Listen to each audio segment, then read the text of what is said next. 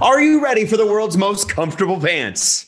Duer stands for natural performance and simplicity, designed with the belief that comfort, style, and function should complement each other. That means a single pair of Duer pants can take you from the bike lane to the boardroom and out to dinner, all while maintaining a sense of effortless sophistication. And here's the thing Duer's got a lot more than just pants, they also have great shorts too. And you should check out the warm weather Duer Polo, the only polo made from Duer's signature Durasoft fabric, which is plant based, lightweight, and it serves up lightweight performance in warm weather. It's bacteria resistant, moisture wicking, and temperature re- regulating due to the blend of Prima cotton and Tencel fabric. And the performance denim, which they're known for, they want you to know it's the most comfortable pant in the world.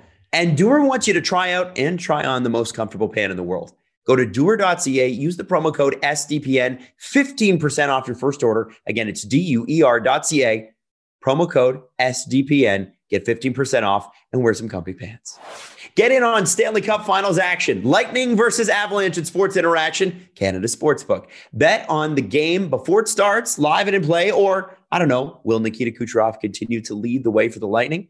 Doing it right since 1997, Sports Interaction makes it easy to deposit, play, and cash out. Join now to see all that sports betting has to offer. Head to sportsinteraction.com slash SDPN. That's sportsinteraction.com slash SDPN. 19 plus, please play responsibly. This is Agent Provocateur with Alan Walsh and Adam Wylde, powered by Sports Interaction, Canada's Sportsbook. Welcome to another edition, another episode of Agent Provocateur. I'm Alan Walsh with Adam Wylde. Hello. How are you today, Adam? I'm good, Alan. It's a nice sunny day. It, it, it feels like LA in Toronto today. Uh, it's like what you guys get 11 months of the year, we get for three. So I'm just going to get out there and enjoy it. But uh, um, I've been, um, you know, we're recording this at night and I've been looking forward to this episode all day because this is somebody from the moment that that you and I started talking, this was a person that you wanted to have on the show because of not only the respect you have for this person, the effect that they had on your life, but also the unbelievable resume they have. Well, Adam, you may remember uh, when you called me that day uh, 11 months ago when I was out on the beach uh, in Ventura, uh, and and you called to try to convince me to do a podcast. Mm-hmm. Uh, and and we started talking, and and we must have talked for uh, over an hour, maybe even close to 90 minutes. Um, when I when I said, okay, let's do a demo, and we talked about different guests uh, to come on, uh, I brought up uh, from our very first conversation the name Bill Hodgman, mm-hmm. and uh, to to let the the viewers and the audience know a little bit to understand what you're about to see and hear uh, and experience. Uh, many of you know that out of law school, I uh, my first job as an attorney was as a deputy district attorney. I was a prosecutor eh, assigned to the downtown LA courthouse, and uh, after my first year in the office, I moved over into a uh, elite unit called the Hardcore Gang Division, where we did nothing but prosecute gang murder cases. And over the course of uh, my entire time in the office, I prosecuted um, over 40 murder cases. Uh, the vast majority of them were gang murder cases. Mm-hmm. Uh, why am I telling you this? Um, our guest today is the legendary prosecutor from uh, from in LA who in LA circles and really on a national level is regarded as one of the greatest trial lawyers ever. And I'm not exaggerating at all. Um, when I came into the office, really Bill into the DA's office, 20, 24 years of age, Bill Hodgman was regarded as the conscience of the office anybody who wanted to know which way the wind was blowing uh, would be able to to go spend some time with Bill and and get a read. Uh, his his door was always open to everyone Uh, I was fortunate. You're going to hear um, how we met and and how uh, we became friends, and then ultimately um, best friends. Uh, he was my mentor, and and had a profound profound impact on my entire life. And uh, his friendship uh, was one of the greatest things that uh, anyone has ever bestowed upon me. I learned from him in every conversation. Uh, there were times when I was in trial uh, uh, in, in a murder case and on a 15 minute recess would literally sprint out of the courtroom, race up to his office, barge right in, and with wild eyes, Bill, Bill, help. Uh, what would you do in this situation? And he would calmly give me calm, measured advice. And I'd be like, thanks. and I'd sprint back down uh, the stairs and uh, race back into the courtroom just under the 15 minute mark and uh, and and have a new way of of reacting to uh, something that had occurred uh, in the murder trial, and that happened countless countless countless times. Uh, for those today that don't have uh, recognition of of Bill Hodgman, you're going to hear it soon, but. Um, uh, he was one of the lead prosecutors in the O.J. Simpson uh, double murder case, probably the most famous case in the history of of the United States, maybe even in the history of the world. Mm-hmm. Um, and and we're going to talk about that and and some of uh, his observations uh, uh, about the case. Um, he also handled many other high profile cases, uh, some that we talk about, like Charles Keating uh, in the remnants of the savings and loan uh, disaster in the United States in the early 1990s. Some we don't, mm-hmm. that maybe we'll have to discuss in a part two one day in the future. Um, Bill was the lead prosecutor in the Michael Jackson child molestation investigation, a multi jurisdictional investigation involving Santa Barbara and, and Los Angeles counties. Uh, and, and Bill led that. Um, Bill was the uh, lead prosecutor uh, uh of the Todd Bridges case, uh, a case where the actor and star of a TV series called Diff'rent Strokes um, was charged with attempted murder uh, that occurred inside a, uh, a rock house. Um, there were numerous other high profile cases, and Bill was behind all of them. So this is this is an episode uh, that might be uh, a little self indulgent, but at the same time, I really think people out there are going to enjoy the discussion, uh, going to learn something from it. Um, it's it's part of my life, this period of my life, and Bill was the central figure uh, in my life at that time. So I hope everybody indulges me with one episode where we can uh, veer off away from sports. Uh, when I agreed uh, with you, Adam, to to to do this podcast. This was certainly uh, an area I wanted to explore, and and here we are. So, uh, unless you have anything further to add, let's get to it. Let's get to it.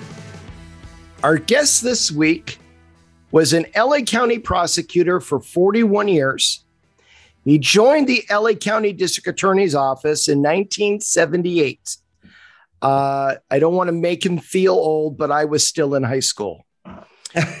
He's tried to a jury over 140 felony cases, including over 40 murder cases. He was the lead prosecutor in many of the most high profile criminal cases in Los Angeles history, including the attempted murder trial of actor Todd Bridges from the Diff'rent Strokes TV series, the securities fraud trial of Charles Keating related to the collapse of Lincoln Savings and Loan. I was actually present in the courtroom during Bill's a portion of Bill's closing argument. He led the criminal investigation of Michael Jackson involving multiple allegations of child molestation. He was the lead prosecutor of Marion Suge Knight, the founder of Death Row Records, for his numerous probation violations, including the gang fight in the lobby of the Las Vegas MGM Grand Hotel that precipitated a few hours later the murder of Tupac. And he served as one of the lead prosecutors with Marcia Clark and Christopher Darden in what was called the trial of the century the people versus O.J. Simpson, the prosecution of Hall of Fame former NFL running back O.J. Simpson for the double homicide of his ex wife, Nicole Brown Simpson, and Ron Goldman. Also, a fellow huge fan of Bruce Springsteen that we've always had in common with each other. My mentor in the DA's office and my mentor in life. A big welcome to William Bill Hodgman.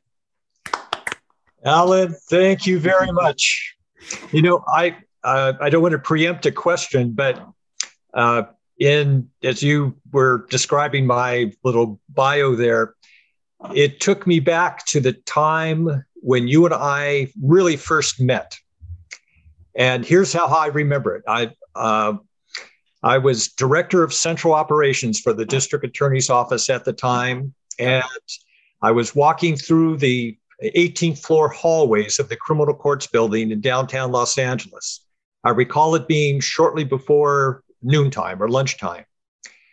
I'm walking down a hallway, and behind a closed door, I hear strains of Bruce Springsteen music emanating from an office. And I thought, I've got to check this out. I opened the door, and there was Alan and another one of our uh, youngish deputy district attorneys at the time.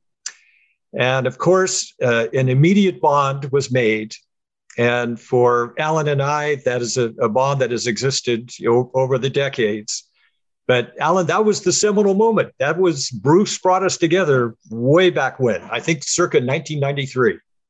Yeah, and uh, and and we've been to numerous Bruce shows and other East Street Band member shows over the years. Mm. Uh, I re- I remember that I was not yet a deputy DA. I was working as a law. I graduated from law school, and I was working at the DA's office as a law clerk, waiting for my bar results. And uh, for those that don't know, you write the California bar exam a couple of times a year. It's offered. The traditional time is July. And I, I wrote the bar in July, and you get your results in November, Thanksgiving weekend. Oh. And between starting at the DA's office in August, I had a couple of weeks off after taking the bar, which I barely remember from my uh, inebriated state over those two weeks of celebrating with my friends. You can't really celebrate when you graduate from law school because the next day is like, holy shit, I got to start studying for the bar. Yeah. So so here I am in in in July after taking the bar. Um, August I started the DA's office and I'm a law clerk waiting for my bar results. And it was then I was I was in an office and I vividly remember I was playing some Springsteen music and you walked in. yeah. And and that and, and we had a whole conversation about Bruce. Uh, and and that began uh, a, a wonderful mentorship and and very special friendship uh, that's lasted to the very to, to today.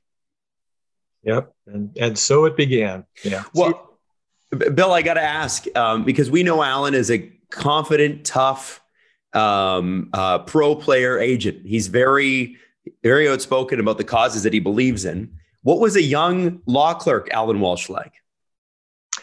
Well, um, I can't address Adam so much the young law clerk aspect. I mean, the immediate bond with Springsteen, but I can tell you over time, watching Alan mature as a young trial lawyer in the district attorney's office, uh, we discussed cases many, many times. And what impressed me is that Alan was what I call a natural. And by that, I mean someone who instinctively, intuitively is, is born to be a trial lawyer. Hmm. And a trial lawyer is a unique animal amongst lawyers. Not all lawyers want to be trial lawyers. They're afraid to go to court. They want to be transactional lawyers and stay in an office. But being a trial lawyer, which is what I always aspired to be, to be the best possible trial lawyer I possibly could be, it requires elements of, of performance and athleticism and tactics and strategy and creativity.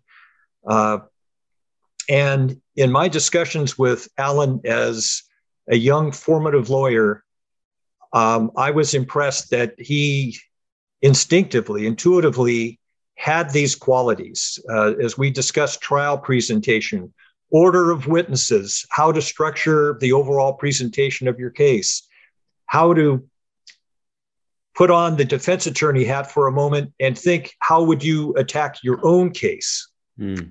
Uh, and and then defend you know uh, prepare your case to defend against those perceived weaknesses. Is alan at a very early stage in his career had that ability.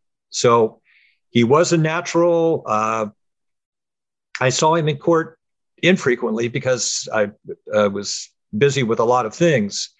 But uh, what I saw was a guy born to be a trial lawyer, um, tough, fair, creative. Uh, uh, he had that performance element of, uh, you know, basically putting on a show, telling a story for the 12 jurors in a box um, and the court. So hmm. back to Alan as a young attorney, and I think he was a natural. I love that. I love well, that. well, Bill, let me ask you this: What motivated you to want to become a prosecutor?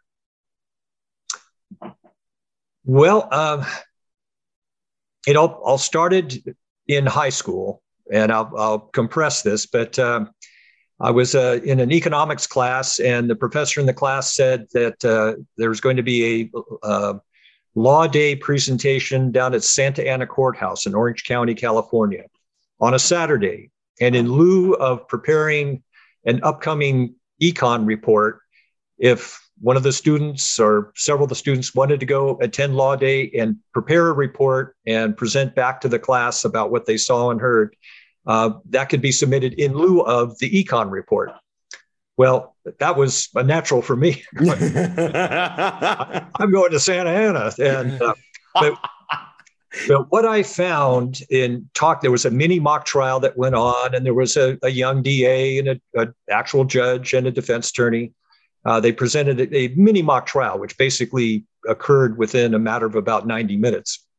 And in talking with the participants afterwards, uh, it just uh, their their passion for how much they loved their job impressed me and it, it resonated within me. And that was, uh, you know, a junior high school that became just kind of the, the notion of, yeah, I'd like to do that. And I thought about it, you know, uh, not so much being a transactional lawyer, but a stand-up lawyer in court for some of the elements I've talked about. The the element of in a sense, performing in front of an audience, an audience of 12, albeit. Uh, the competitive aspect, it was athletic. I had a background as an athlete in football and wrestling and rugby and things, but the intense preparation for the contest, the contest itself, which, Alan, as you well know, when you're in trial, Adam, when you're in trial, you are in 150%. You are so all in that life inverts. trial becomes your reality. What's outside of trial is something else, particularly in a long trial, which can go on for months. Mm-hmm. You really have that sense of inverted reality, but your powers of concentration and focus are so heightened. Um, it's uh, akin to be being in a game. You know, you you don't think about other things. It's all the contest. And then following the trial, so to speak, much like following a game or an athletic event, uh, there's what I call the denouement. Um, you you wind down, you kind of adjust to normal life again. Uh, you uh, gather your reserves, you rest up a little bit, and then you get that hunger to go back and do it again. Let's go back to trial because it's uh, the intensity of the experience is uh, what I enjoyed and was passionate about, and uh, that you know carried over to uh, applying to law school, getting into law school. As far as being a prosecutor, Alan, uh, I clerked for a firm which uh, substantial part of its practice was uh, high-end criminal defense in the San Francisco Bay Area community. Uh, I'll tell you, it was uh, uh, individuals either charged with or who had been convicted of high-level drug trafficking. Um, we did some of the high publicity murder cases. Anyway, suffice it to say, what I saw about the seamier side of criminal practice motivated me to want to go to the other side of the table and become a district attorney. And I was fortunate enough to be hired by the LA County DA's office, one of the premier, if not the premier prosecutorial uh, office in the country. And that was that. Wow. And some unbelievable stories along the way. And Alan, where do you want to I mean, you know, you you and Bill have traded stories for years. Where where do we even start with a resume like this? Well, um, I always like to to talk about the anatomy of a trial, and and and Bill talked about it a little bit. Uh, just to add something uh, from what Bill was just saying about the denouement. Um, when I would try a case, and and I tried about 40 murder cases in five years as as a deputy DA. Um, uh, 35 of them in the hardcore gang division. So I was doing gang murder cases, and there were so many of of the cases backed up, ready to be tried. It was literally one after the other, after the other, after the other for for almost five years every time I got a verdict on a case, I would, my emotions would crash and I would get incredibly depressed for three or four days. It was, it was chemical. And at first, I didn't recognize what was going on with me. Gosh, why am I so down? Why am I so blue? Why am I so sad? It was literally my body um, readjusting itself to life outside of trial to life within trial.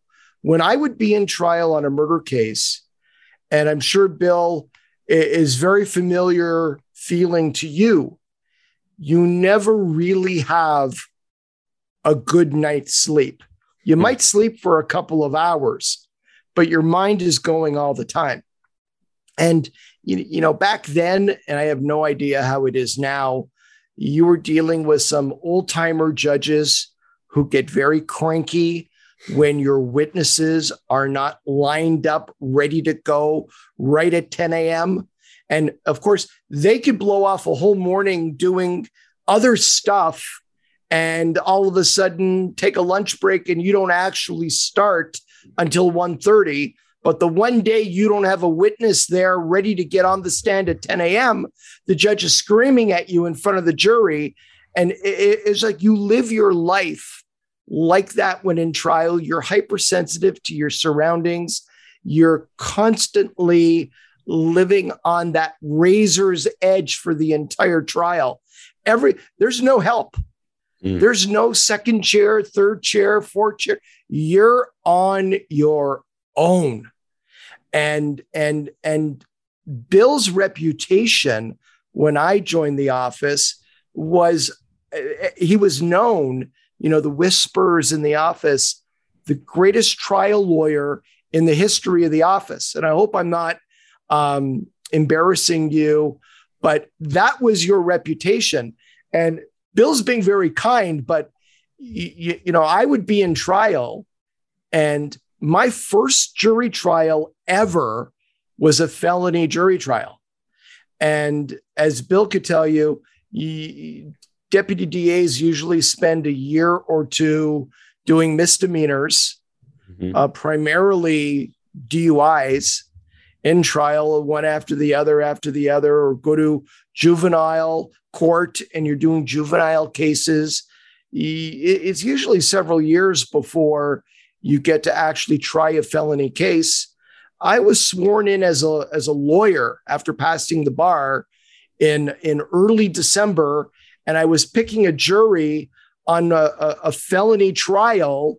Three or four days later, I had no idea what I was doing, and and I was literally coming upstairs on breaks and running into Bill's office and running into another DA's office, saying, "Okay, this is what's going on now. You know, what do I do next? And I was listen and run down the stairs back into the courtroom on a 10 minute break, run back in and be like, okay, here we go. And, and there were many times, you know, especially that first trial where the judge would be like, you know, rolling his eyes, calling me sidebar.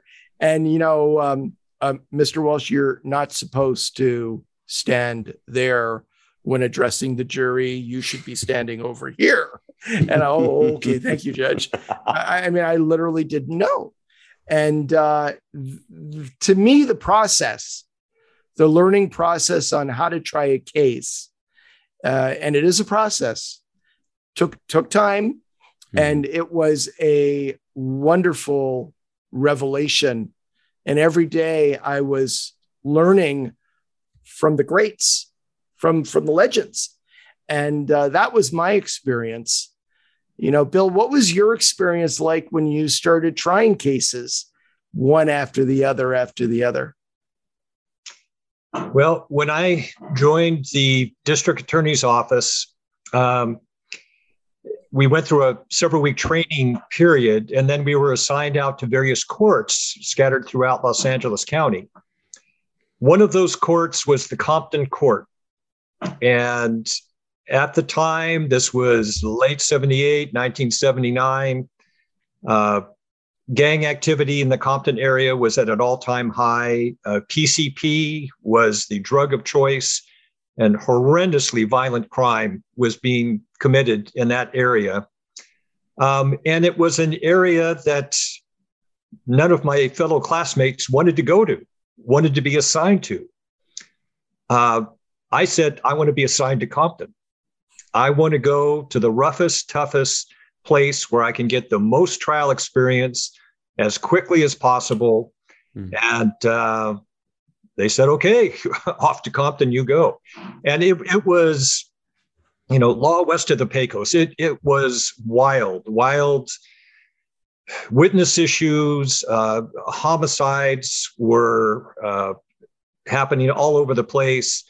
The courthouse itself was a place you couldn't leave really to go to lunch. You couldn't walk out of the courthouse and go to lunch someplace uh, because you could get shot. Uh, we had, uh, on occasion, uh, a bullet hole uh, or a bullet fired into the courthouse. But the thing was, very early on, Alan, much like yourself, uh, I was able to be in a position to try heavy cases at an early stage in my career. And I just tried case after case after case.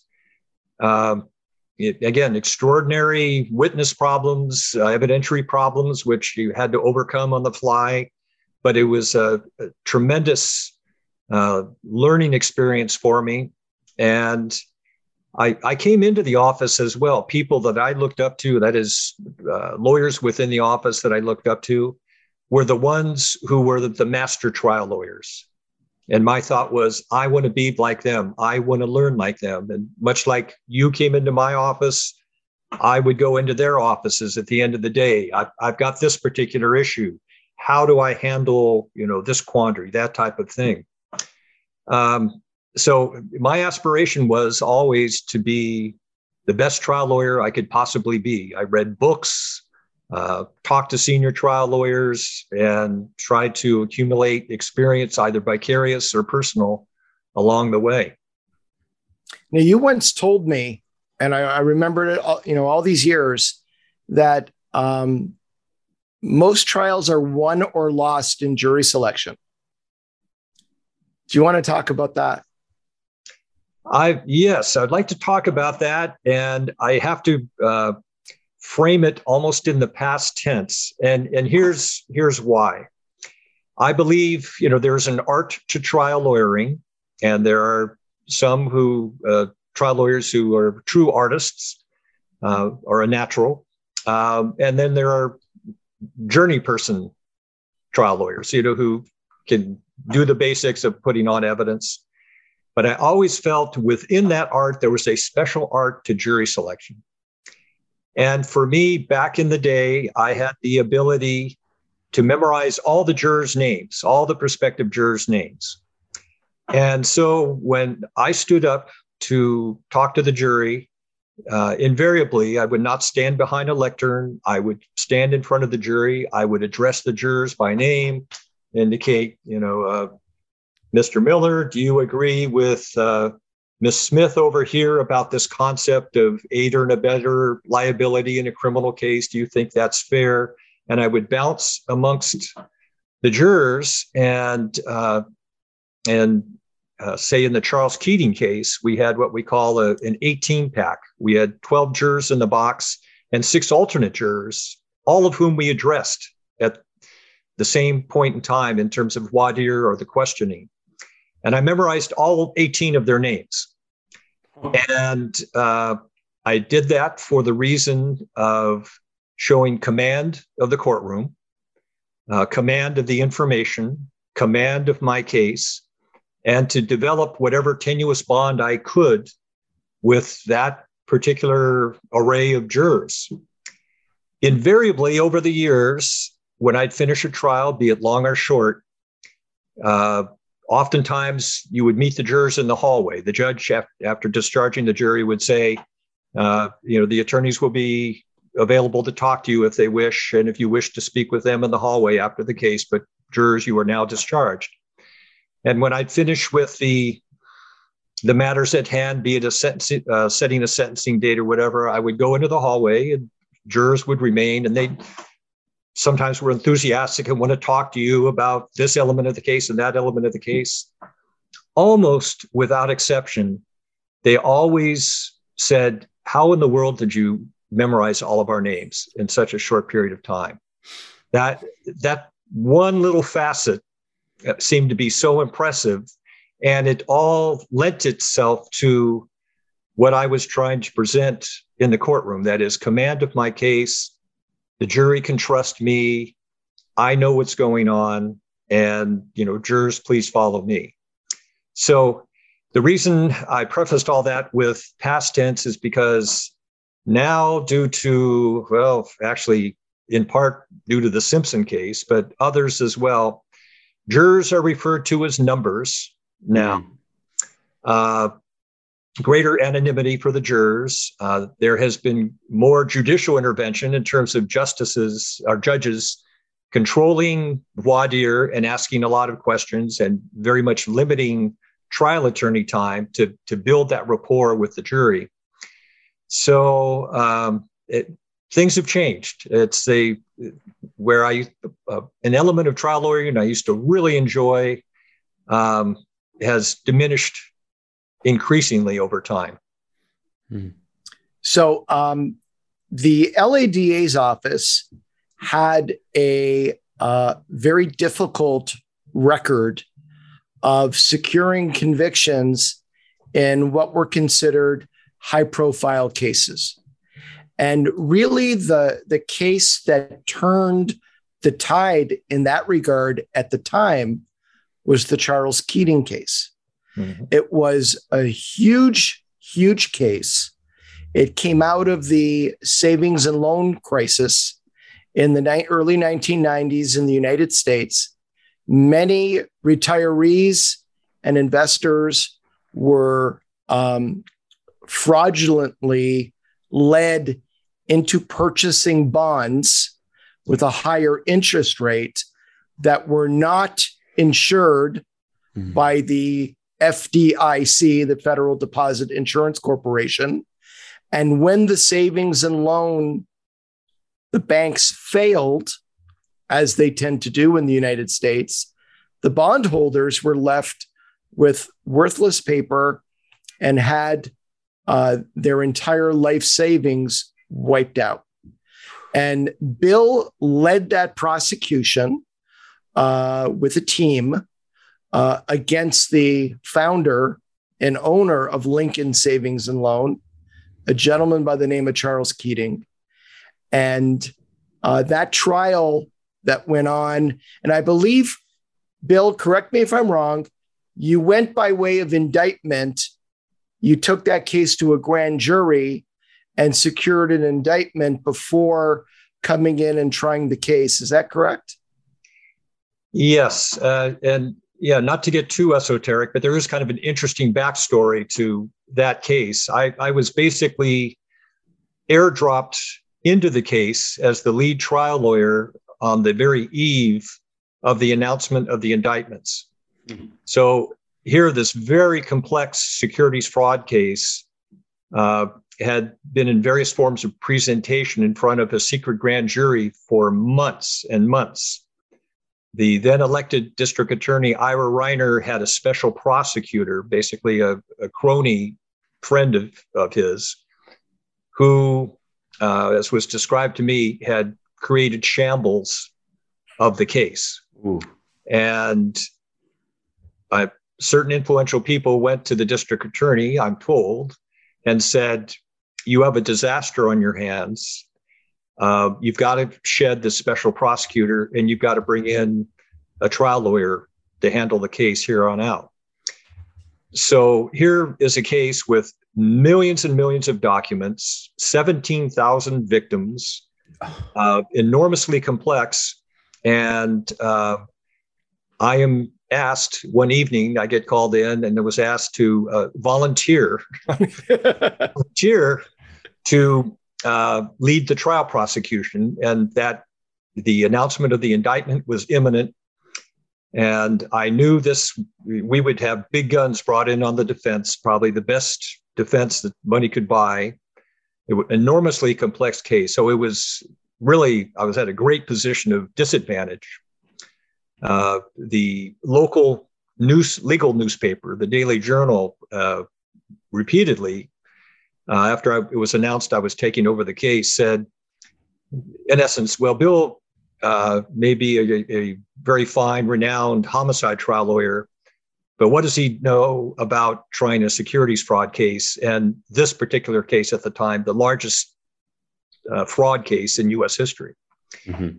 And uh, it was a question I asked myself. Just going to say, what? How would you have answered that question?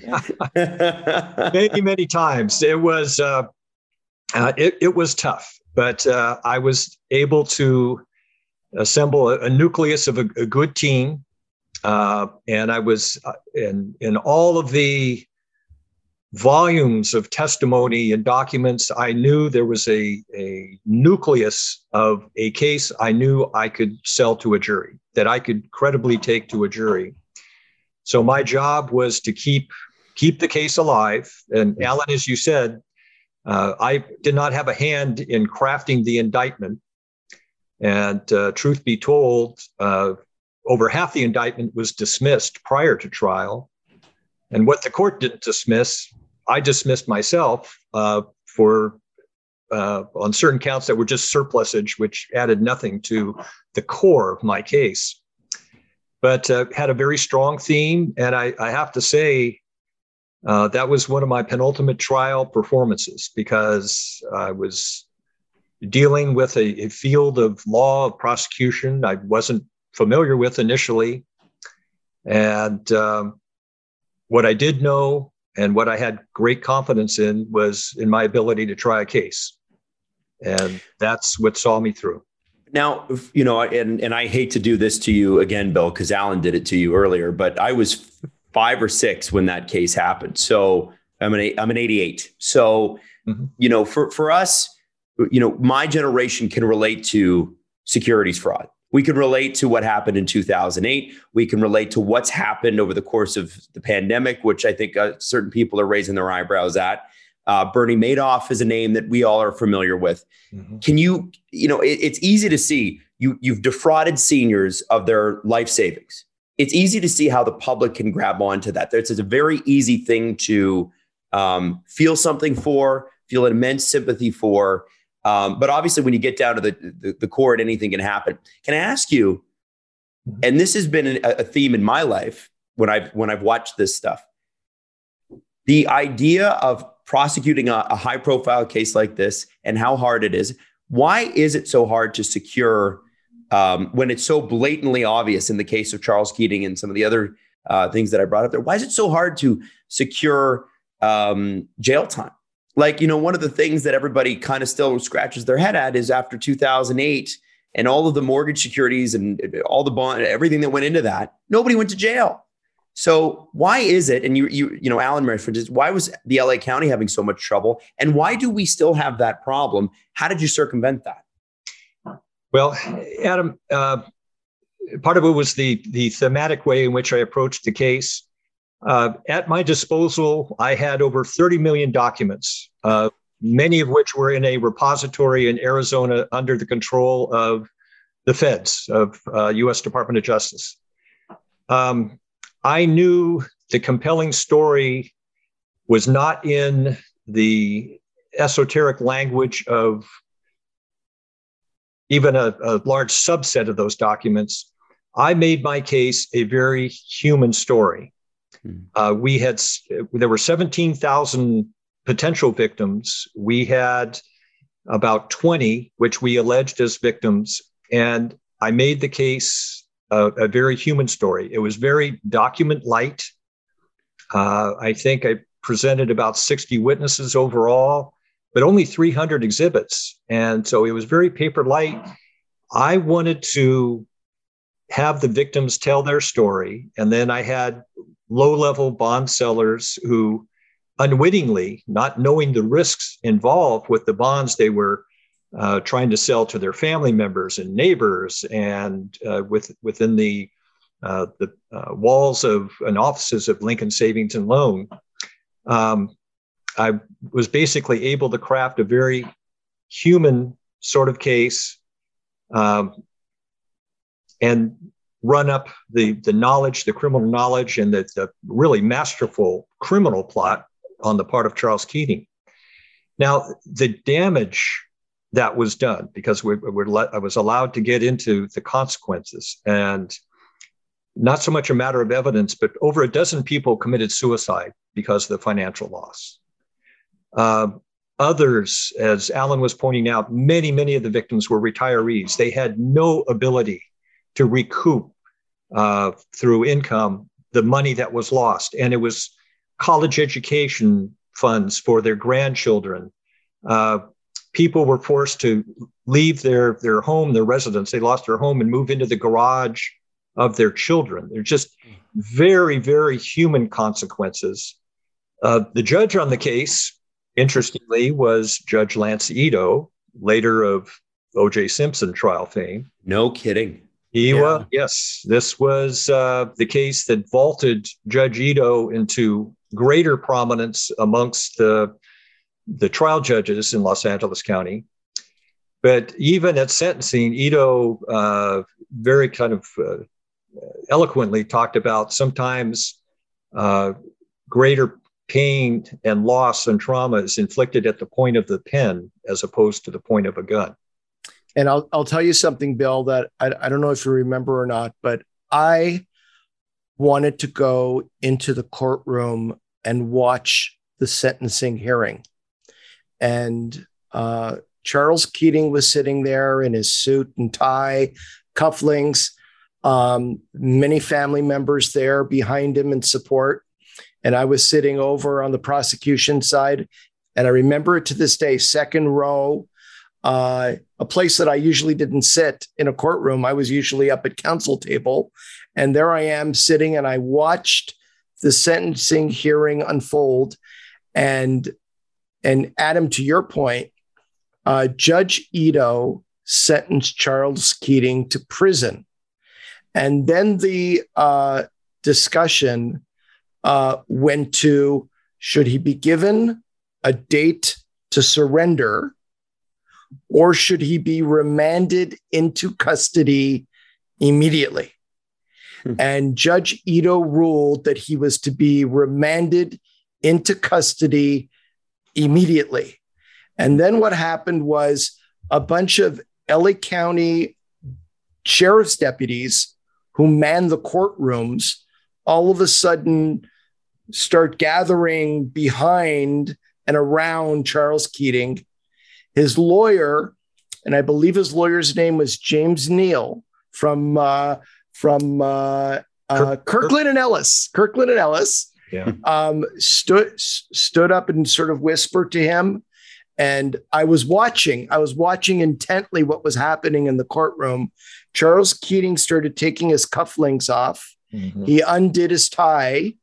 He was undid his tie and took that off, and his family members started sobbing, and you could hear the wailing going on in the courtroom as he was handcuffed and led into the lockup of the courtroom. You know, normally you're used to seeing, you know, gang members, uh, drug dealers coming out of there. It was the only time really I had seen someone like Charles Keating, you mm-hmm. know, a bank owner and president uh, uh, being handcuffed and led into the lockup. And it had a profound impact on me. Yeah, it's uh, two things, Adam. One, like Ad, uh, Alan was just alluding to, uh, you're you're seeing the rich white guy go into lockup, which you don't see, which you don't see. The other element I wanted to bring to your attention was, you know, at the sentencing hearing, we were allowed to permit uh, or to present victim impact evidence, uh, and again, the the the nature of the financial carnage, the, the human toll, was uh, something I was able to present, and uh, that was meaningful to Judge Ito. Uh, Keating was sentenced to the maximum permissible at the time, which was 10 years in state prison in California law, uh, in light of the Keating case, it was understood, you might say, in the legal community, that uh, the sentencing laws needed to, uh, in terms of maximum sentence, needed to catch up with the gravity and enormity of some of these huge financial loss cases. So, no kidding. did yeah. prompt changes for excessive taking uh, and loss in those type of cases. Uh, but the maximum we could get was 10 years, and that's what Keating got. Wow.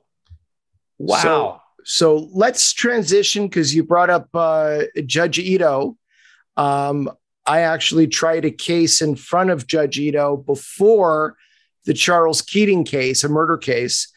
And uh, now we're going to fast forward a couple of years and Judge Ito has been assigned to another case, uh, maybe the most famous murder case in the history of the United States, O.J. Simpson. And, and Bill, you were one of three lead prosecutors on that case. Uh, can you start by talking about how you got involved in that case? Yes. Um, at the time of the, the murders of Nicole Brown and Ron Goldman, I was, uh, my title was Director of Central Operations. As director, I had oversight over uh, the trial divisions in the Central District, as well as our elite trial lawyer unit, the, then known as the Special Trials Unit, uh, amongst other things. So, uh, on the natural, from the very beginning, uh, that was a case that was going to go to our Special Trials Unit. Uh, from the very beginning, uh, Marcia Clark was determined to be um, the one to lead the, the prosecution at that time. Um, that case, and I, I do uh, training lectures for prosecutors and detectives, sometimes even judges, about that case. One thing that uh, characterized that case was just the extraordinary events that occurred within the case, things that you usually don't see. For example, uh, the uh, Simpson is arrested. He's charged. A preliminary hearing is set for uh, roughly about uh, two weeks hence. In the interim, there was a uh, concern that Simpson's then lawyer on the case, then lead lawyer, Robert Shapiro, who was renowned for continuing cases into oblivion. And there was a concern that it may be a year, 16 months before we even get this case to a preliminary hearing. Accordingly, it was decided on high that we would pursue a grand jury indictment, which is an alternative way of uh, charging the case and getting it into uh, the superior court for trial sooner. So that case, uh, Marcia Clark and the then head of the special trials unit started presenting evidence to the grand jury. That went on for about a week. And then on a Friday, I get a call from the uh, basically the head judge in the courthouse and says, Bill, we've got a problem. Uh, our grand jurors, of which there are about 24, and you know this is considered a sacrosanct body where confidentiality is key and you have to be so careful about making sure they're not contaminated by media or other factors. But I'm informed that uh, bailiffs who have been working with the grand jurors uh, have overheard them talking about things extraneous to what the evidence they've heard thus far, things that were in the media, uh, particularly a prior incident where O.J. Simpson had broken into uh, the condo of Nicole Brown. Uh, at the time, Nicole was living a few blocks from where she was ultimately murdered. But uh, Nicole Brown called LAPD 911 and said, You've got to get over here. The kids are here. OJ's breaking in. I'm afraid of what he's going to do. And in the background, you can hear uh, Simpson bellowing and crashing as he's trying to break through what appeared to be sort of French doors and and Nicole's pleading with Simpson, please, you know, OJ, do not come in. The kids, the kids. She's pleading with the 911 dispatcher, get someone here quick. So very inflammatory information. You can hear the panic in Nicole's voice. Well, pursuant to a Public Records Act request, that 911 tape, if you will, that recording was released to the media. Oh. And despite admonitions by the judge who oversaw the grand jury to avoid the media, do not discuss anything about anything outside the evidence that you hear. Now we have a report, our grand jurors, several of them are openly talking about the 911 tape. So the bottom line, grand jury is contaminated. Uh, we had to recuse the grand jury. That is, shut it down, discharge the grand jurors, and what we had was a situation where, in just a, a handful of days hence, we had to go to court and start presenting evidence uh, at a preliminary hearing where Bob Shapiro, the defense attorney, would be there to contest the evidence. On a particular, the Friday night of that, the date of the recusal, uh, the, the head of the special trials unit says, Hey, I, I've got too much work on my plate. I, I, I can't help Marcia with the prelim. And um, that evening, the district attorney at the time, Gil Garcetti, basically turned to me after deliberating with others and said, Bill, uh, I'd like you to help Marcia get through the prelim. So Alan talked about, you know, picking up a case on the fly. Uh, that night, I picked up grand jury transcripts. I asked Marcia, "What are you not ready on?" And she wasn't ready in the coroner's evidence. Uh, there was uh, some evidence regarding the knife shop and O.J. Simpson's purchase of a knife. So, uh, in a matter of days, I prepped on half the case, and then we went to court and uh, presented evidence. and I I thought at the end of that pre- preliminary hearing, which took about a week, that I would revert back to my role as having more uh, oversight over the case in the special trials unit. And uh, it was asked of me, well, you know, stay on and kind of do your day job and as director, but stay on and assist with the case. Basically, you know, I'd be a co-prosecutor uh, to the extent you can.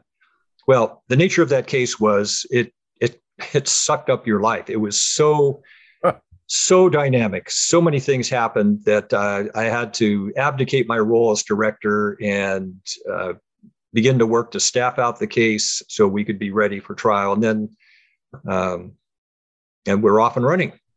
That, that and, was it. and and and Adam, um, to describe what was going on in LA, uh, particularly around the courthouse, around the time of jury selection in that case, an entire city of media popped up out of nowhere around and encircling the entire downtown criminal courts building in Los Angeles. It was nicknamed Camp OJ. Wow. Yeah. And I mean, it was tent after tent after tent, huge media tents. You had media from all over the world come into LA reporting on this. And, you know, even, you know, I was assigned to the criminal courts building um, my office was on the 18th floor, you know, just down the hall from Marcia Clark's office and down the hall from Bill's office. I mean, this case took on, uh, to say it took on a life of its own mm. isn't really doing justice to what it was like at that time in LA when this case was getting started it yeah. seemed there was a lot culturally going on as well, right? We're talking in the wake of Rodney King and and some other events that had happened. Am I wrong on that?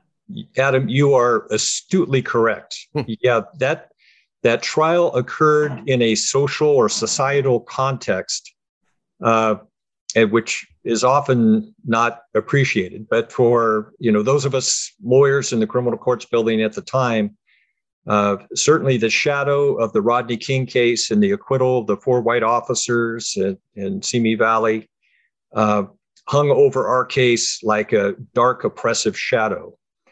Uh, the jurors themselves, or some of the jurors themselves, to uh, upon discharge from their duties, 16 months uh, at, um, at, the conclusion of 16 months of trial, uh, stated as much. And in, in and amongst uh, the, the cheering and high fiving and stuff, they uh, jurors, as they were sequestered, if you will recall, and they were discharged to a sheriff's substation to rejoin rejoin family and loved ones. They were high fiving and laughing and was going, "We did it! We did it! That was payback for Rodney King. That was payback for Rodney King." And sheriff's deputies that day, on the afternoon of verdict day, came and told me that and they said, Bill, you guys never had a chance.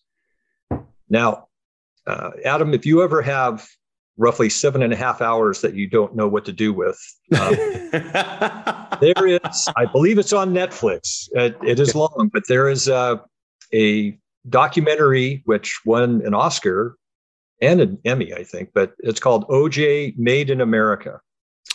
Yes. Um, yeah, I haven't seen it, but I have to watch it.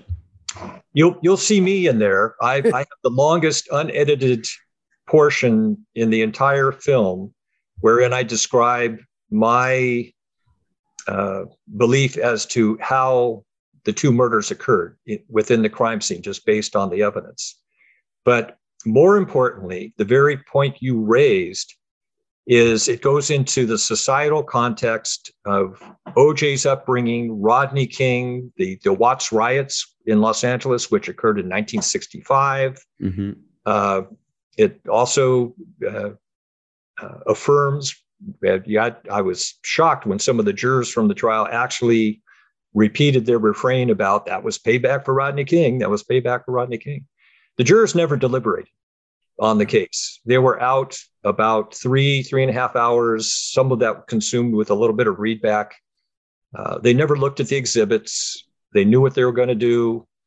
They came out and did it uh, to the disruption of society in general. Um, but I, I, recommend the documentary to you. It it really uh, affirms that notion that this this was a case dictated not so much by law and evidence, but by uh, larger societal forces. Right, and you know, had things been done properly to that point, maybe not, you're not in that position, right? And, and that's the that's the unfortunate part. We're we're seeing the, those cultural those same cultural tensions today. Yes. Um, and and so uh, and I, I sorry, I don't mean to imply that you guys didn't prosecute the case properly. I mean, like you know, people felt like the the law wasn't on their side, um, and and uh, and uh, you know, I I feel like um, you know, listening to you talk about it, it's it's kind of scary to think of what we in the media, what we disseminate, has such an effect on these cases. How could you possibly keep jurors from being? I, I don't know what the, what was the term you used, uh, Mr. Hodgman? It was like was sequestered. Sequestered how could you keep them away from that? I remember being, I was nine years old and I remember the OJ reports every day. Every single day, my parents would watch that up in Toronto. Yeah. And, you know, it's just, and, and like, you know, I didn't know, I'd never watched OJ play football. I'd never seen any of the movies he was in. I didn't know who he was. I knew he was a guy who was on trial. That's what I knew. And uh, I, I just, in, in looking at, at LA in that context, you, you, you mentioned obviously Compton. You mentioned some of the things you had to go through, and then you you you go through this after a trial like that. Alan mentioned, you know, you get you get exhausted. You you you know you come come down off a trial after a 16 month trial. Bill, what do you do? Like, how what was the effect on you personally? Oh, uh, very good question. It it took me weeks to decompress. It, what do you do?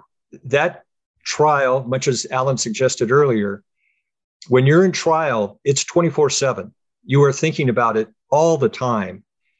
The Simpson case itself was very dynamic. There are uh, some things I can't go into, but there were some developments even late in the case which might have broken things open. Um, and they had to be dealt with. You know, normally when you you go into trial, trial lawyers like to know everything about the case. They you want to know every scrap of paper, every photograph. You want to know everything.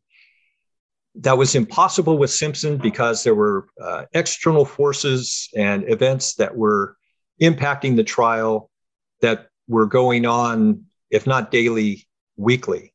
Mm. It was very, very dynamic. Now, why you say, why uh, or you ask, uh, sequester the jury? Because I did a study, uh, high profile cases, so called trials of the century preceding OJ, the, the Lindbergh baby kidnapping case, mm-hmm. Uh, Billie Sol Estes case out of Texas.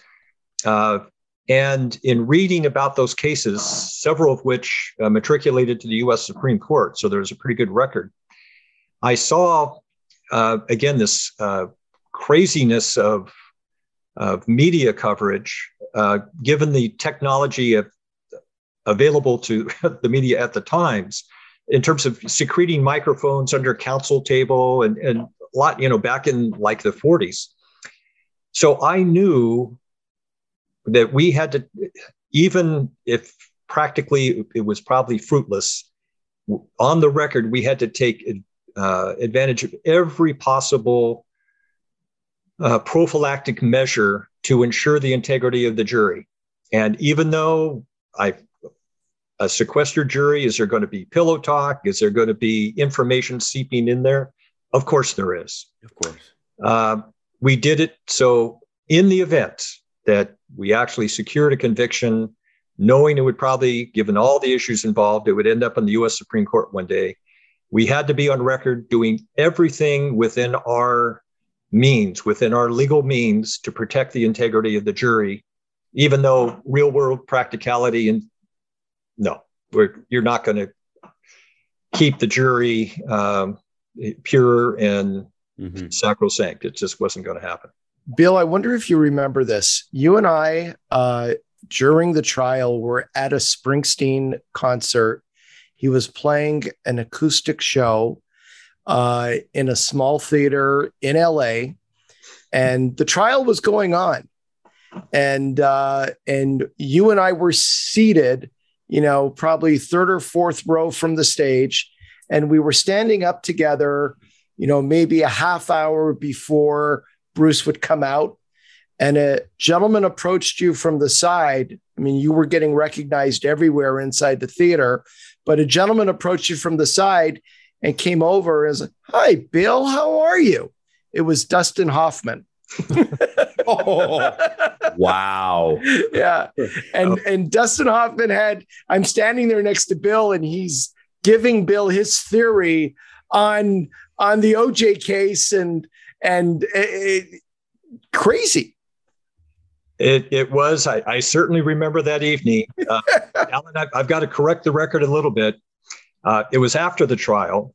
It was okay. Probably one of my first going out in public events following the trial. I think it was it was barely a month after the trial, maybe five weeks, something like that. Um, but while still in trial, as we were approaching the end, I was working on crafting arguments, you know, for our closing arguments for the jury. And I had reams of notes.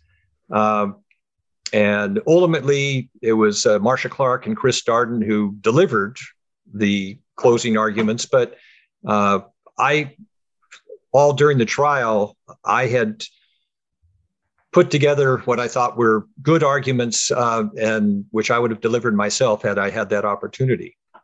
Well, during that time periods, um, as we were preparing arguments, I get a call from the front office, from the DDA Gil Garcetti's office, and I'm told by one of the secretaries up there, uh, Bill Dustin Hoffman is on the phone, and he wants to talk to you about ideas for your closing argument. and and the DA wants you to take the call. so I uh, end up talking with Dustin Hoffman on the phone, and you know, and again, time was at a premium. So part of me's going, "Oh, whew, boy, I, I don't have time for this." But uh, I have to say, Dustin had some pretty good ideas. Um, hmm, okay. I, I did take notes, and somewhere in my boxes of memorabilia. I've got notes from Dustin Hoffman. So I had actually talked to him. Uh, he, he, even talked about, you know, after the trial, you, maybe you can come up to my house sometime and, you know, sure, Dustin, thanks, you know, and all that. And then boom, you know, back to business. So that night at the Springsteen acoustic show, you know, out in public, and like Alan says, people were, you know, the the recognition factor was uh, very high at the time. And I, I feel this little tug on the sleeve of my jacket, and I turn around, and there's Dustin Hoffman. Wow. so, you know, remember your your expression is just like wow. It, Dustin, he was kind of kind of sheepish, you know, kind of high, and you know, just you know, had a short little conversation. Then he, he took off, but that's a very LA thing to happen, by the way, gentlemen. I just hope you know that. That's not a normal city thing. That's an LA thing. Oh, yeah. So LA. Sure. Absolutely. Very LA. um, I, I, have to call out Alan here. Um, and, and I made note of it off the start uh, because, um, you know, growing up, I had a reverence for West Coast hip hop and uh, and Alan called Suge Knight Suge Knight off the off the top. And I remember, I actually remember a great Howard Stern bit where they had Suge Knight on and they had somebody named Evil Dave, so it was Evil Dave Letterman, um, and they would he kept calling him Suge right to his face. Uh, and Suge Knight got a little upset about that. But that's a case where you know, um, obviously there's cultural impacts there, Bill, but that was a huge, huge deal at the time too.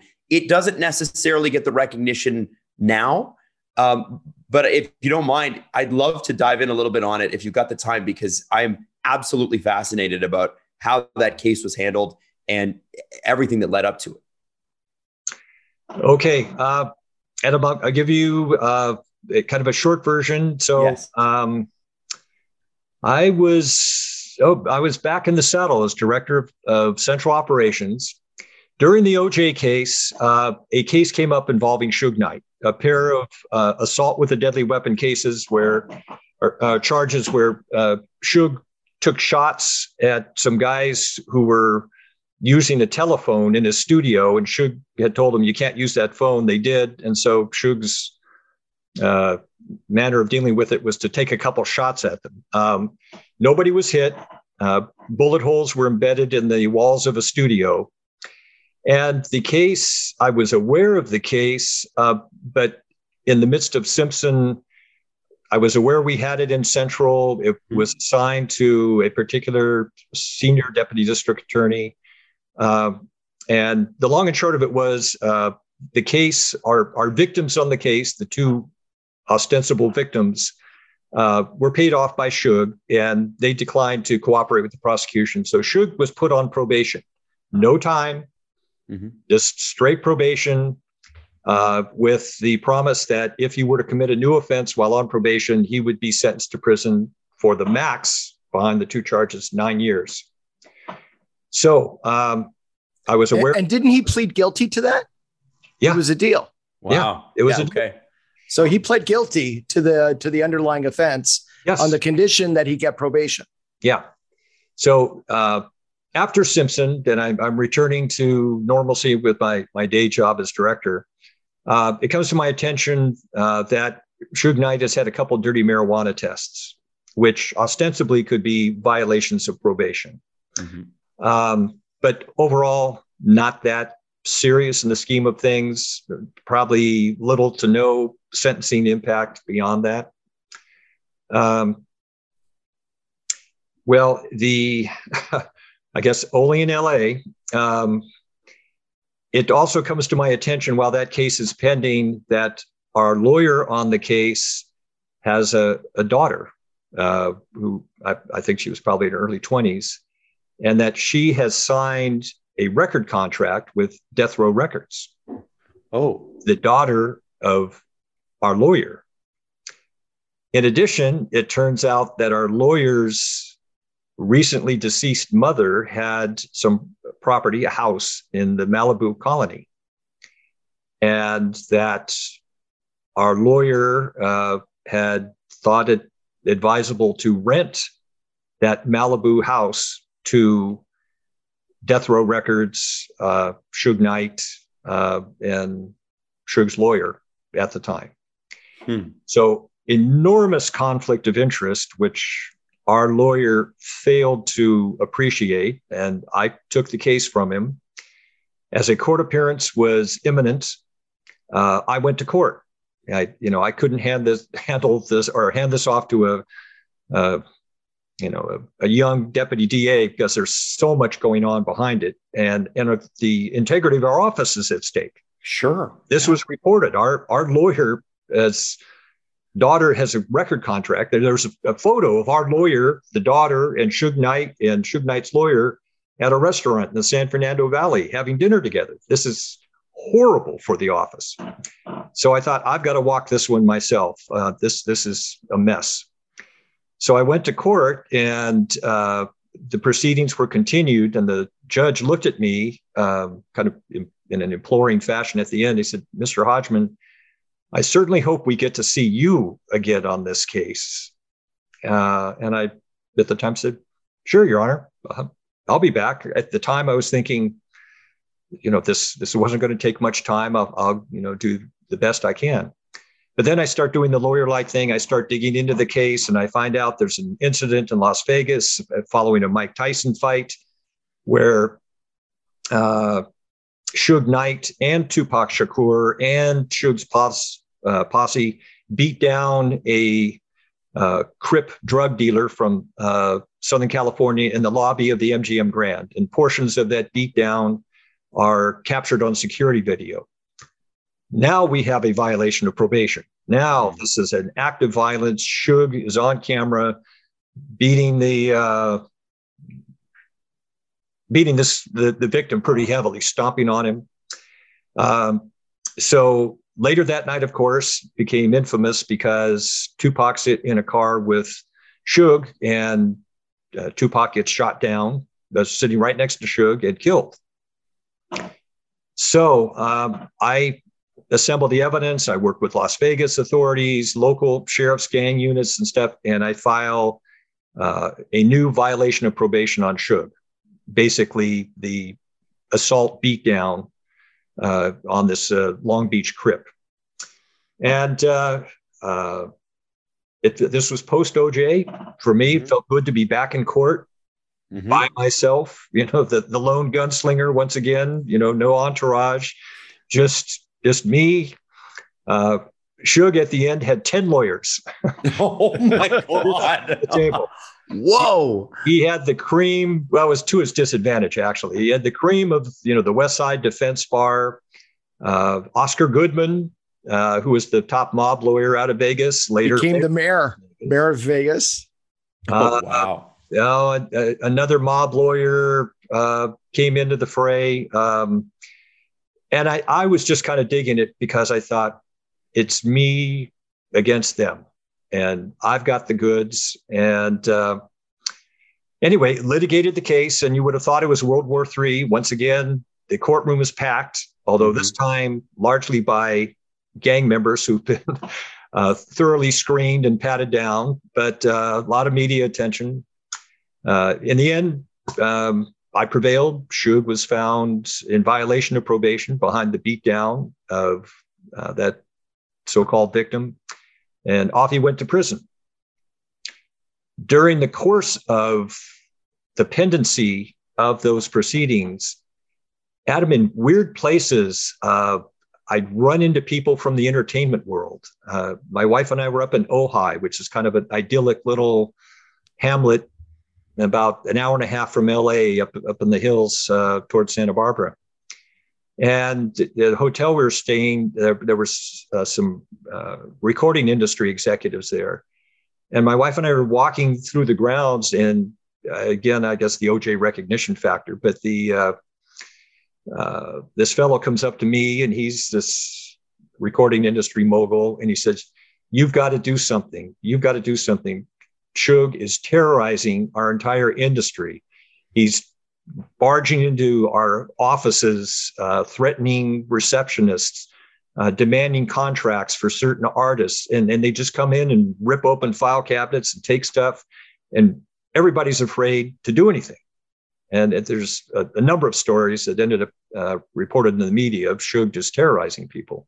Mm-hmm. But I was getting that from different disparate sources like do something about Suge. And uh, Suge going to prison behind that case that actually led to the downfall of Death Row Records mm-hmm. and certainly uh, a diminution of his his power and sway in the community and in the recording community.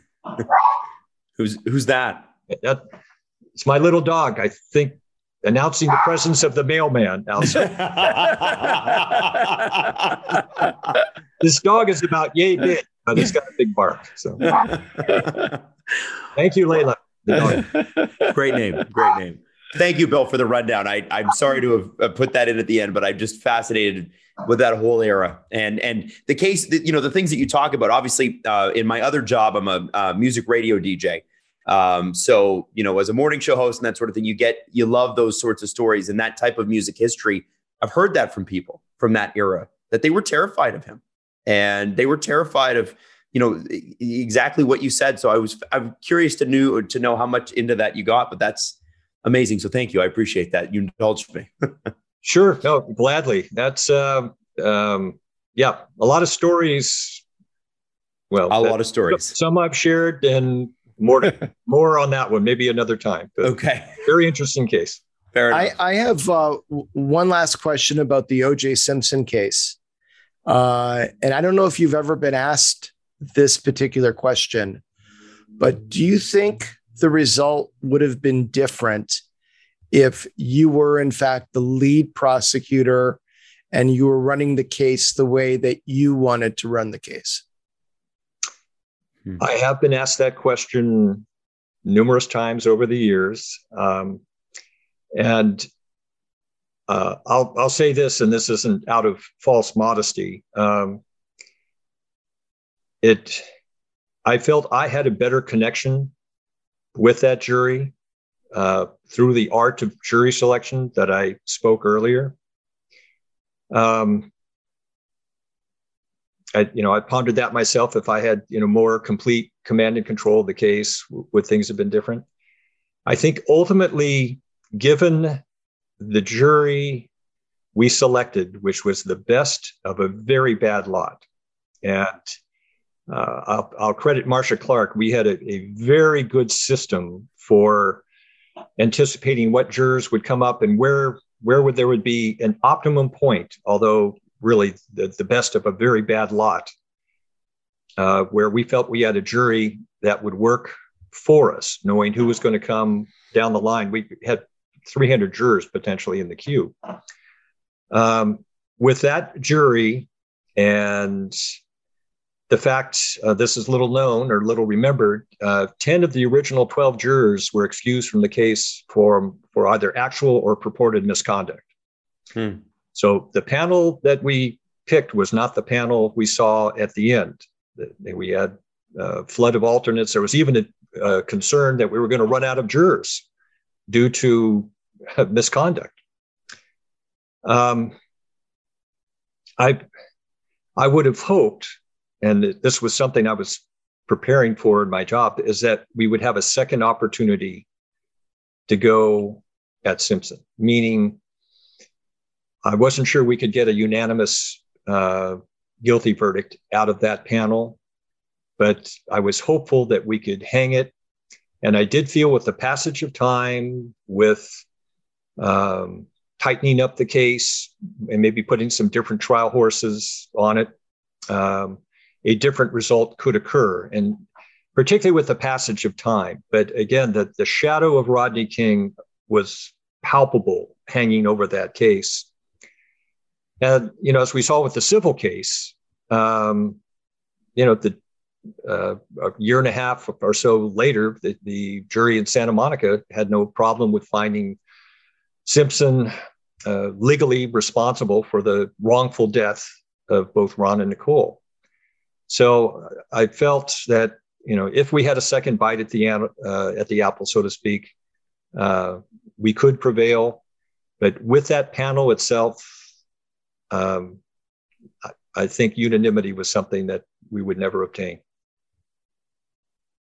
I wish it were otherwise, but that's the honest answer. Right, right. You, you retired from the DA's office in 2019. Uh, can you tell us what you've been doing since then? Uh, sure. Um, you know, on, on the kind of the professional side, uh, I do some guest lecturing at USC for, uh, they have uh, a public safety leadership program and an executive leadership program. And quite frankly, I, I use the Simpson case and lessons learned from that case uh, as examples of, of how, how to lead and uh, pitfalls to avoid in a uh, high profile crisis situation. You know, and like with Simpson, as you pointed out, Alan, you know, we had media crawling all over the case. And, and quite frankly, to me, the Simpson case never felt really like a murder trial. It it felt like the spectacle, the media spectacle, which you saw. It there was so many, well, so many stories, so many elements of just things not going the way they should uh, under the circumstances. Uh, so I, I do that. Uh, I do some advisory work for the National Homicide Investigators Association. Um, I've uh, taken up golf, which I, I have to confess I was very poor at. I mean, I never really devoted myself to it at all. But my wife and I, in the pandemic, said, you know, we've got to get outside and play a game. And uh, so that was golf. So I'm, I'm coming along. if you know golf, it's an elusive quest. yes. Yes, it is. A mental game if there ever was one. Oh, of course. Yes. So, so important. Um, and so uh, a lot of reading, a lot of guitar playing. I take guitar lessons. I mean, I've played guitar for years, but I was always on a certain plateau that I could get by. And if someone told me the chords to a song, I could I could play along with anyone, but I understood very little about music theory and some of the uh, uh, nuances of soloing and the like. So I, am coming along with that, um, and you know, family issues, which um, I've been able to devote myself to, um, where I had to step in and help out some people. Um, and uh, you know, presently, my wife and I are assisting uh, a Ukrainian refugee, a young man um, who made it to the U.S. from the Czech Republic, um, but whose home was in Mariupol and is completely destroyed now. His, thankfully, his parents made it to West Ukraine. So we're doing trying to help out a little bit there. It's our, our small part with that very tragic situation. Mm-hmm. Incredible. Wow. Incredible. Now, Bill, um, you've told me about uh, a lecture from a professor of yours or a professor in law school that had a tremendous impact on you and your professional career. And I know you know what, what I'm talking about. And your telling of the story of that lecture has actually had a tremendous impact on me in my life.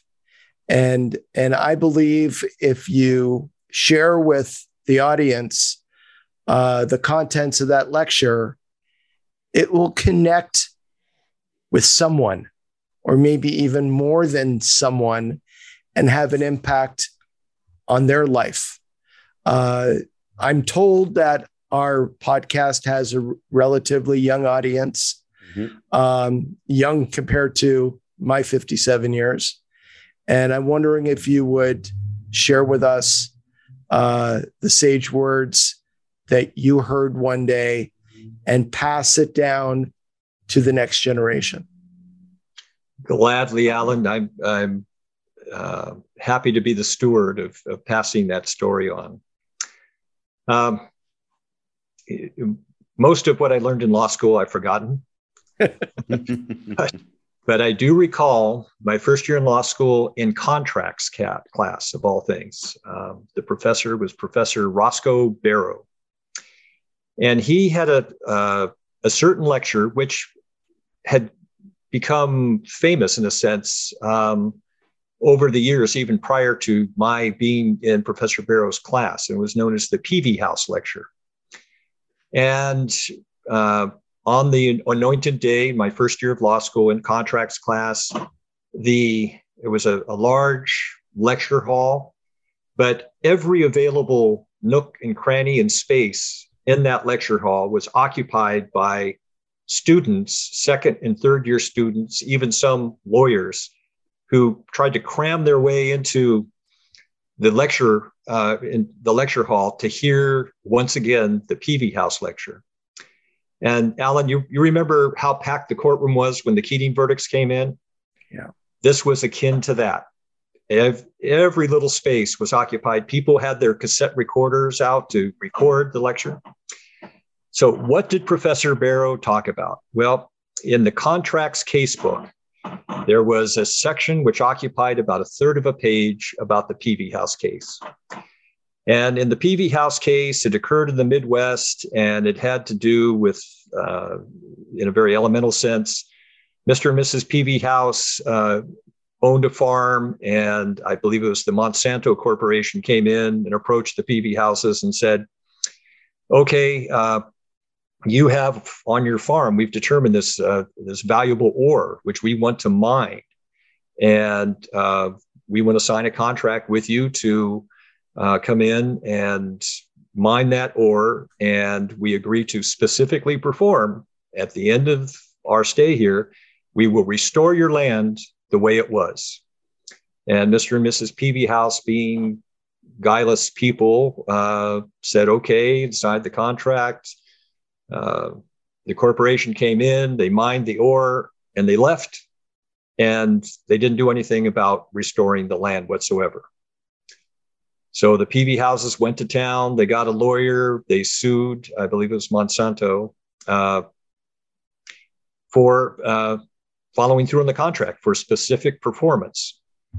And uh, the case went up to the appellate courts. They, the trial judge decided against the Peevyhouses, basically saying there was what was known as a liquidated damages portion in the in the contract, which basically meant in lieu of restoring the land, the corporation simply would pay a bunch of money to the Peevyhouses and you guys take care of it. Mm-hmm.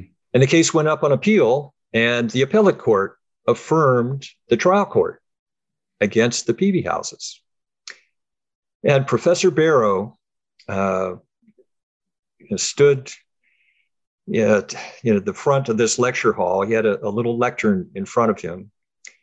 And his casebook, which was annotated and had little post-its and things. But I remember him closing the casebook in an almost reverential manner and centering it on the lectern in front of him. And he said to all of us seated, you know, in the lecture hall, he said, "So, ladies and gentlemen, this was a perfectly legal result. However, it was not the just result it was not the right result. The Peevyhouses should have had their land restored the way it was, as the big corporation was contractually bound to do. And they didn't. And Professor Barrow looked out amongst us. I remember him looking up in the arena like lecture hall, and he said, uh, The result in this case uh, was the work of legal stonecutters yes, it was legal, but it was the work of legal stonecutters. And he said, as he looked out amongst us, he said, I hope amongst you there are at least a few Michelangelos. A Michelangelo who always worked to craft the proper, just, and right result. And with that, he picked up his contracts case book. And again, the, the lecture hall was just silent and he walked out the side door, you know, out into the hallway. And that case stuck with me, uh, really more than any other case out of law school. Um, and so, in terms of being a trial lawyer, I always aspired to be a Michelangelo, you know, uh, and I figured that was a constant aspiration. It's just something you never quite achieved. It was something to aspire to. But um, Alan, I'm glad you brought that up. Thank you. That wow. I hope that story is meaningful to your uh, podcast viewers. Well, I can I can tell you, Bill, that uh, you you told me that story when I was a very young prosecutor in LA, probably 25 years old, and it has stayed with me all these years. And many times um, when I was trying cases, and many times when I was working with NHL players, uh, whether it was a negotiation or personal issue or going above and beyond, needing to do something to help my client. I have said to myself, I have thought to myself in my head, be a Michelangelo, not a stonecutter. And uh, I thank you very much for sharing that with me when I was uh, young and and hungry and eager and uh, needed a mentor. And you were the greatest mentor in the DA's office and in, as a friend and in life that anybody could have ever hoped for. I wish every person in this world a friend like Bill Hodgman and a mentor like Bill Hodgman. And uh, I think it's the perfect way to to end um, your appearance today. Uh, and I thank you from the bottom of my heart for coming on and uh, sharing the stories and your experiences with all of us today. Alan, thank you very much. Your your words mean a lot to me. Thank you, Mio Fratello. And Adam, thanks to you as well. You had some very astute questions. Uh, I recommend that documentary to you, OJ Made in America. I think you in particular would gain a lot of insight as a result of that. So, uh, but thank you both. It was my pleasure to be able to participate today. And Alan, I look forward to us getting together. Same here. Okay. And it's going to be soon. Yeah. this has been Agent Provocateur with Alan Walsh and Adam Wylde. Powered by Sports Interaction, Canada's sportsbook. Follow Alan Walsh on Twitter at Walshay. Subscribe wherever you get your podcasts by searching Agent Provocateur and hitting the subscribe button. YouTube.com slash SDPN.